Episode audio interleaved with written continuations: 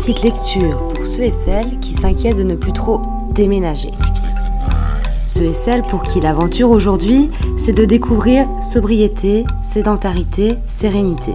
Après tout, c'est l'hiver pour tout le monde. Pour ce faire, je vais vous lire des extraits mixés du livre L'écart. Il s'agit du roman autobiographique d'Amy Liptro, dont le caractère spontané et fantasque paraissait caractéristique, mais était en fait assez symptomatique de son addiction à l'alcool. Après sa cure, une question apparaît. Ce qu'elle était réellement n'était-il pas tout simplement la recherche du grandiose? L'autrice nous écrit depuis les Orcades, plusieurs îles situées au nord de l'Écosse, où elle avait grandi.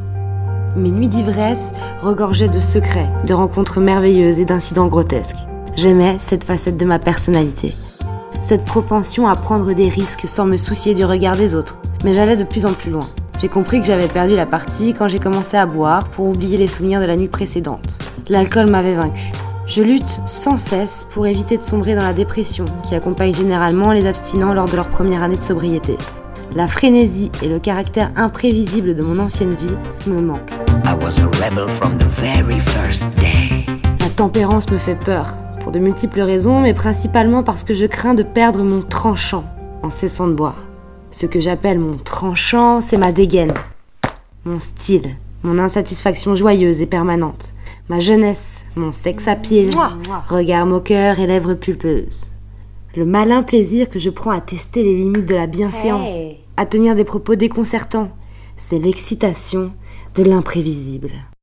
Je crains de devenir une sainte nitouche, une rabat-joie qui désapprouve les débordements d'autrui et tense des adolescents qui s'offrent des canettes de cocktails prémixés. Oh Je ne veux pas non plus me mettre à débiter des platitudes pseudo-psychologiques ou adopter le ton niais et pompeux de certains prédicateurs évangélistes.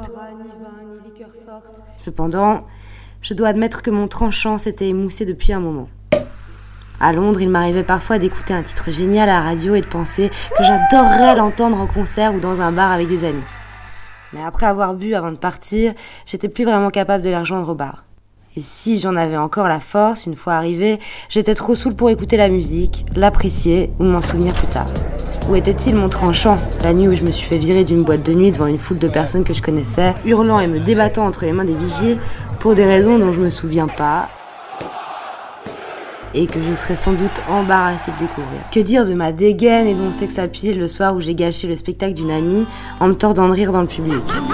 Je me rappelle avoir été si saoule que je tombais chaque fois que j'essayais de me lever. Pourtant, ces soirs-là, j'avais l'impression de ne pas avoir assez bu. Je continuais de commander des verres au bar, mais plus je buvais, plus je me sentais vide. Je commençais à comprendre que l'alcoolisme n'était pas seulement une mauvaise habitude ou une perte de contrôle. C'est aussi une forme de trouble psychique. En sachant pertinemment que ce qui arrivait de positif depuis quelque temps dépendait de ma capacité à rester sobre, je me surprenais souvent à penser qu'avec un grand verre de bière, ma satisfaction serait à son comble. J'étais assaillie de pensées diaboliques. Je me répétais que ma vie était finie, qu'elle n'avait plus de sens, que je ne serais plus jamais gaie, libre, insouciante. J'avais des envies de cocaïne. Je rêvais de revivre ce moment particulier où nos inhibitions s'évanouissent, où alcool et drogue nous procurent un instant l'euphorie pure. J'avais délibérément érigé des barrières entre moi et l'alcool, et je souffrais des contraintes qu'elle m'imposait. Dans certaines circonstances, on pense ne plus pouvoir avancer.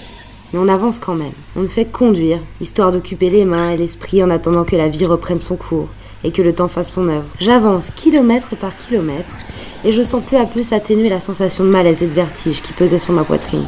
Le seul fait d'être en mouvement me soulage et m'apaise. Comme à Londres, lorsque je passais des nuits entières à bicyclette.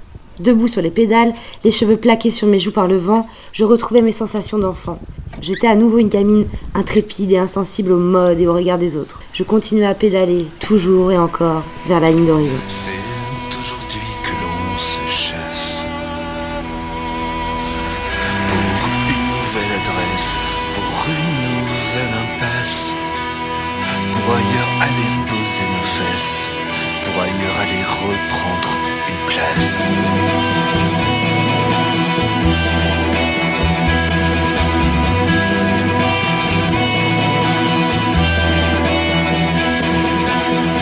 Il faudra bien que ça cesse.